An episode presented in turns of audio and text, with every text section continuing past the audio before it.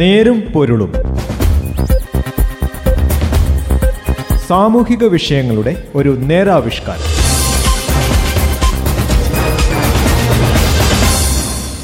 നമസ്കാരം. നേരും പൊരുളിന്റെ പുതിയൊരു അധ്യായത്തിലേക്ക് സ്വാഗതം. ഇന്ന് ഈ പരിപാടിയിൽ ഞാൻ ജോസഫ് പള്ളത്ത്.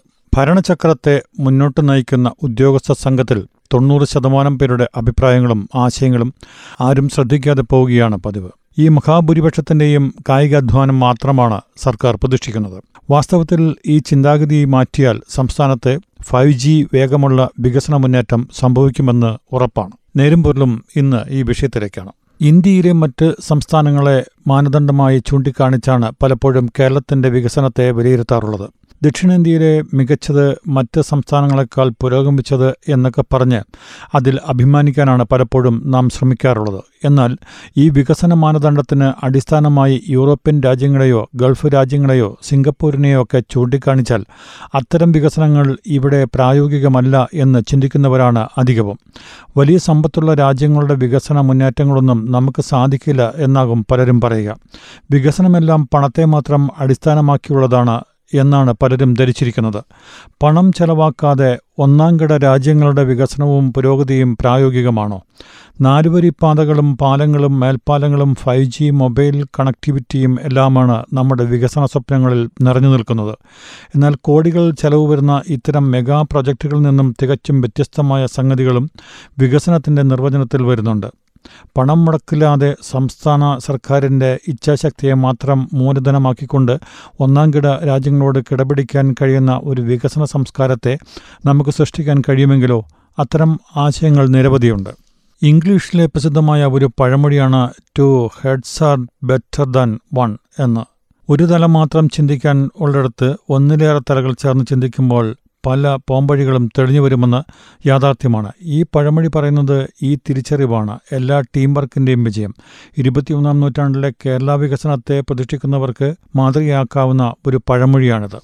ഭരണചക്രത്തെ മുന്നോട്ട് നയിക്കുന്ന ഉദ്യോഗസ്ഥ സംഘത്തിൽ തൊണ്ണൂറ് ശതമാനം പേരുടെ അഭിപ്രായങ്ങളും ആശയങ്ങളും ആരും ശ്രദ്ധിക്കാതെ പോവുകയാണ് പതിവ്. ഈ മഹാഭൂരിപക്ഷത്തിന്റെയും കായികാധ്വാനം മാത്രമാണ് സർക്കാർ പ്രതീക്ഷിക്കുന്നത് വാസ്തവത്തിൽ ഈ ചിന്താഗതി മാറ്റിയാൽ സംസ്ഥാനത്ത് ഫൈവ് ജി വേഗമുള്ള വികസന മുന്നേറ്റം സംഭവിക്കുമെന്നത് ഉറപ്പാണ്.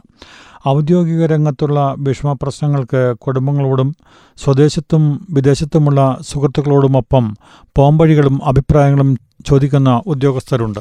എന്നാൽ ഈ വിഷയം സ്വന്തം ഓഫീസിലെ പരിചയസമ്പന്നരും അറിവുള്ളവരുമായ സഹപ്രവർത്തകരോട് ചർച്ച ചെയ്ത് പോംവഴി കണ്ടെത്തുന്നവർ ചുരുക്കമായിരിക്കും. മേലുദ്യോഗസ്ഥനായാൽ കീഴ് ജീവനക്കാരുടെ അഭിപ്രായം ചോദിക്കുന്നത് നാണക്കേടായിട്ടാണ് പലരും കണക്കാക്കുന്നത്. ഇത്തരം ഈഗോ സംസ്കാരം നിലനിൽക്കുന്നത് നമ്മുടെ വികസന സ്വപ്നങ്ങളെ എന്നും തളർത്തുകയുള്ളൂ. ഇവിടെയാണ് ഔദ്യോഗിക രംഗത്ത് ഒന്നിലേറെ എല്ലാ തലകളും ചിന്തിക്കുന്നതിന്റെയും നൂതന ആശയങ്ങൾ സമാഹരിക്കുന്നതിന്റെയും മഹാത്മ്യം തിരിച്ചറിയേണ്ടത്.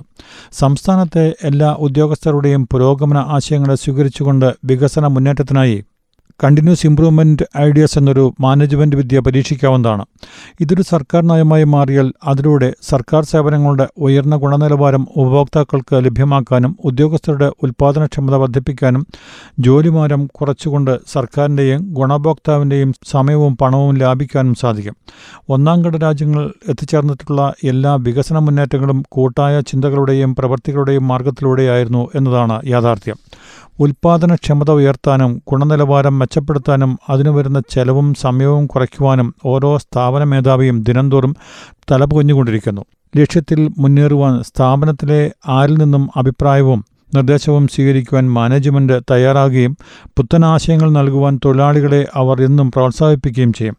കാലത്തിനനുസരിച്ച് നിരന്തരമായി രൂപപ്പെട്ടതും വികാസം പ്രാപിക്കേണ്ടതുമാണ് ഈ പുരോഗമന ആശയങ്ങൾ. മെച്ചപ്പെട്ട ആശയങ്ങൾ നൽകാൻ കഴിയുന്ന തൊഴിലാളികളെ അവർ എല്ലാ നിലയിലും പ്രോത്സാഹിപ്പിച്ചുകൊണ്ടിരിക്കും. വിവിധ രീതിയിലാണ് ഓരോ സ്ഥാപനവും ഈ പ്രക്രിയ നടപ്പാക്കേണ്ടത്. പൊതുവെ കാണപ്പെടുന്ന ഒരു രീതി ഇപ്രകാരമാണ്.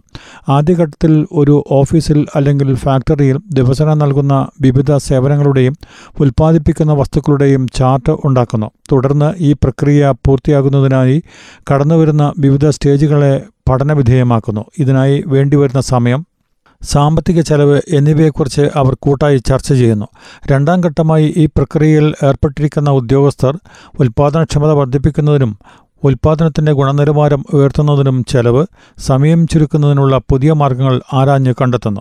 മൂന്നാമത്തെ ഘട്ടത്തിൽ കണ്ടെത്തിയ മാർഗങ്ങൾ ഒരു പരീക്ഷണമായി അവതരിപ്പിക്കുന്നു. ഈ ഘട്ടത്തിൽ മാറ്റം സംഭവിച്ച പ്രക്രിയയുടെ ഗുണദോഷങ്ങളെ ഒരു സംഘം ഉദ്യോഗസ്ഥർ നിരീക്ഷിക്കുകയും കൂടുതൽ പഠനവിധേയമാക്കുകയും ചെയ്തുകൊണ്ട് മാറ്റങ്ങൾ ഉദ്ദേശിച്ച ഫലം നൽകുന്നുണ്ടോ എന്ന് പരിശോധിച്ച് ഉറപ്പുവരുത്തുന്നു ഇത്തരം പ്രക്രിയയിൽ ദിനംതോറും ആവിഷ്കരിക്കുന്നതിലൂടെ സംസ്ഥാനത്തിന് ഉയർന്ന നിലവാരത്തിലുള്ള സേവനങ്ങളും ഉൽപ്പന്നങ്ങളും ഉറപ്പുവരുത്തുവാൻ സാധിക്കുന്നു. കേരളത്തിലെ എല്ലാ സർക്കാർ ഓഫീസുകളിലും ഇത് പരീക്ഷിക്കാവുന്നതാണ്. എല്ലാ ഉദ്യോഗസ്ഥർക്കും പുതിയ ആശയങ്ങൾ നൽകാൻ അവസരം നൽകണം. ഏറ്റവും നല്ലതും പ്രായോഗികവുമായ ആശയങ്ങൾ അവതരിപ്പിക്കുന്നവർക്ക് വേണ്ട അംഗീകാരം നൽകുകയും വിപ്ലവകരമായ ആശയങ്ങൾ അവതരിപ്പിച്ചവരെ വർഷം തോറും ആദരിക്കുകയും വേണം. കൂടുതൽ ആഴമുള്ള പഠനങ്ങൾക്ക് സ്വദേശീയവും വിദേശീയവുമായ നിരവധി മാനേജ്മെന്റ് സ്ഥാപനങ്ങൾ പ്രവർത്തിക്കുന്നുണ്ട്. സർക്കാർ ഓഫീസുകളിലെ കൈക്കൂലിയാണ് മറ്റൊരു വിഷയം. ഉദ്യോഗസ്ഥനും ഗുണഭോക്താവും തമ്മിൽ മുഖാമുഖം കാണാനുള്ള അവസരങ്ങൾ കുറയ്ക്കുകയോ ഇല്ലാതാക്കുകയോ ചെയ്യുക എന്നതാണ് അഴിമതി ഇല്ലാതാക്കാൻ നടപ്പാക്കേണ്ട അടിസ്ഥാനപരമായ പരിഹാരമാർഗം. സർക്കാർ ഓഫീസുകളിലെ സേവനങ്ങൾക്ക് ആളുകൾ നേരിട്ട് വരുന്നത് പരമാവധി ഒഴിവാക്കണം. അപേക്ഷകൾ പോസ്റ്റലായോ ഇമെയിലായോ അയക്കാവുന്ന അവസരമുണ്ടാക്കണം. എല്ലാ അപേക്ഷകളും നിശ്ചിത പ്രവൃത്തി ദിനങ്ങൾക്കുള്ളിൽ മറുപടി തപാലിലോ ഇമെയിലോ അയച്ചു കൊടുക്കും എന്നൊരു നയവും നടപ്പാക്കുക. വില്ലേജ് ഓഫീസ് പഞ്ചായത്ത് ഓഫീസ് എന്നിവയ്ക്ക് ജില്ലാ ആസ്ഥാനത്തിൽ കോൾ സെന്ററുകൾ ആരംഭിക്കുക. ഈ ഓഫീസുകളിൽ നിന്ന് ലഭ്യമാകുന്ന സേവനങ്ങൾക്ക് പൊതുവായ ഒരു ഫോൺ നമ്പറിൽ ബന്ധപ്പെടുവാൻ ഓരോ ജില്ലയിലുമുള്ള ജനങ്ങൾക്ക് സാധിക്കണം. ഫോൺ വഴി നിർദ്ദേശങ്ങൾ നൽകിയോ കൂടുതൽ വിഷയങ്ങൾ അറിയേണ്ടതുണ്ടെങ്കിൽ കോൾ സെന്ററിൽ നിന്ന് പ്രാദേശിക ഓഫീസുകളിലേക്ക് ഫോൺ കൈമാറുകയോ ചെയ്യാം. കത്തിടപാടുകൾ ജില്ലയിലെ ഒരു പൊതു അഡ്രസ്സിലേക്ക് അയച്ചു കൊടുത്ത് അവിടെ നിന്ന് സ്കാൻ ചെയ്ത് അതത് പ്രാദേശിക ഓഫീസുകളിലേക്ക് അയച്ചു കൊടുക്കുന്നതും പൊതുജനത്തിന് കൂടുതൽ സൗകര്യപ്രദമാകും. ഈ രീതി സംസ്ഥാന തലത്തിലും പരീക്ഷിക്കാൻ സാധിക്കും. ജില്ലാ കളക്ടറേറ്റുകളിലെ സേവനങ്ങൾക്ക് സംസ്ഥാന തലത്തിൽ ഒരു ഓഫീസ് കോൾ സെന്ററായും കത്തിടപാടുകൾക്ക് ഒരു മേൽവിലാസവും പരസ്യപ്പെടുത്തിയാൽ കളക്ടറേറ്റുകളിലെ ആവശ്യങ്ങൾക്കായി ഓഫീസ് കയറിയിറങ്ങുന്ന ജനങ്ങളുടെ തിരക്ക് ഒഴിവാക്കാൻ സാധിക്കും. ഈ കൂട്ടത്തിൽ നടപ്പാക്കാവുന്ന ഒരു കാര്യമാണ് ഇന്നത്തെ ജോലി ഇന്ന് തന്നെ തീർക്കുക എന്നത്. വിദേശ രാജ്യങ്ങളിലെ പല സ്ഥാപനങ്ങളും ഇത്തരമൊരു നയം നടപ്പാക്കുന്നുണ്ട്. അതത് ദിവസം ലഭ്യമായ അപേക്ഷകളും അതിന് തീർപ്പ് കൽപ്പിച്ചതിന്റെ ദിവസം തോറുമുള്ള ചാർട്ടുകളും ആഴ്ചതോറും മാസം തോറുമുള്ള ചാർട്ടുകളും പ്രസിദ്ധീകരിക്കുന്നതും സർക്കാർ ഓഫീസുകളെ കാര്യക്ഷമമാക്കും. കൂടാതെ ഒരു ഓഫീസിൽ ചെയ്തു കൊടുക്കുന്ന എല്ലാ സേവനങ്ങളെക്കുറിച്ചും ഒരു ഓഫീസിലുള്ള എല്ലാ സ്റ്റാഫിനും പൂർണമായ അറിവുണ്ടാകണം. അതിനായി ഒരു ഓഫീസിൽ നടക്കുന്ന വിവിധ പ്രക്രിയകളെക്കുറിച്ച് ഓഫീസിലുള്ള എല്ലാവരും പരിശീലിക്കപ്പെടുകയും വേണം. ഒരു ഓഫീസർ അവധിയായാൽ അദ്ദേഹം ചെയ്തു കൊടുക്കുന്ന സേവനങ്ങൾ വൈകുന്നു എന്ന അവസ്ഥ ഇതോടെ മാറിക്കിട്ടും. ഉദ്യോഗസ്ഥർ ഓഫീസ് സംബന്ധമായ ജോലികളിൽ മൾട്ടി സ്കിൽഡ് ആയി മാറണം. ഓരോ തൊഴിൽ മേഖലയിലും ഏർപ്പെട്ടിരിക്കുന്നവർക്ക് തങ്ങളുടെ ജോലി രംഗങ്ങളിൽ ഏറ്റവും ഉയർന്ന അറിവ് സമ്പാദിക്കുന്നതിന് ഇംഗ്ലണ്ടിൽ പരീക്ഷിച്ച് വിജയിച്ച പദ്ധതിയാണ് നാഷണൽ വൊക്കേഷണൽ ക്വാളിഫിക്കേഷൻ അഥവാ എൻ വി ക്യു വിദ്യാഭ്യാസം. അടിസ്ഥാന വിദ്യാഭ്യാസവും അറിവും മാത്രമുള്ള വ്യക്തികൾക്ക് ഓരോ സ്ഥാപനവും എൻ വി ക്യു ട്രെയിനിങ് അവസരമൊരുക്കുന്നുണ്ട് തുടർച്ചയായ ട്രെയിനിങ്ങും പരിശോധനകളും വഴി അടിസ്ഥാന അറിവിൽ നിന്ന് പി എച്ച് ഡി നിലവാരത്തിലേക്ക് വളരാനുള്ള അവസരമാണ് എൻ വി ക്യു ട്രെയിനിങ് ലഭ്യമാക്കുന്നത്. നേരുംപൊരുളിന്റെ ഇന്നത്തെ ഈ അധ്യായം ഇവിടെ അവസാനിക്കുന്നു. നന്ദി നമസ്കാരം. നേരും പൊരുളും. സാമൂഹിക വിഷയങ്ങളുടെ ഒരു നേരാവിഷ്കാരം.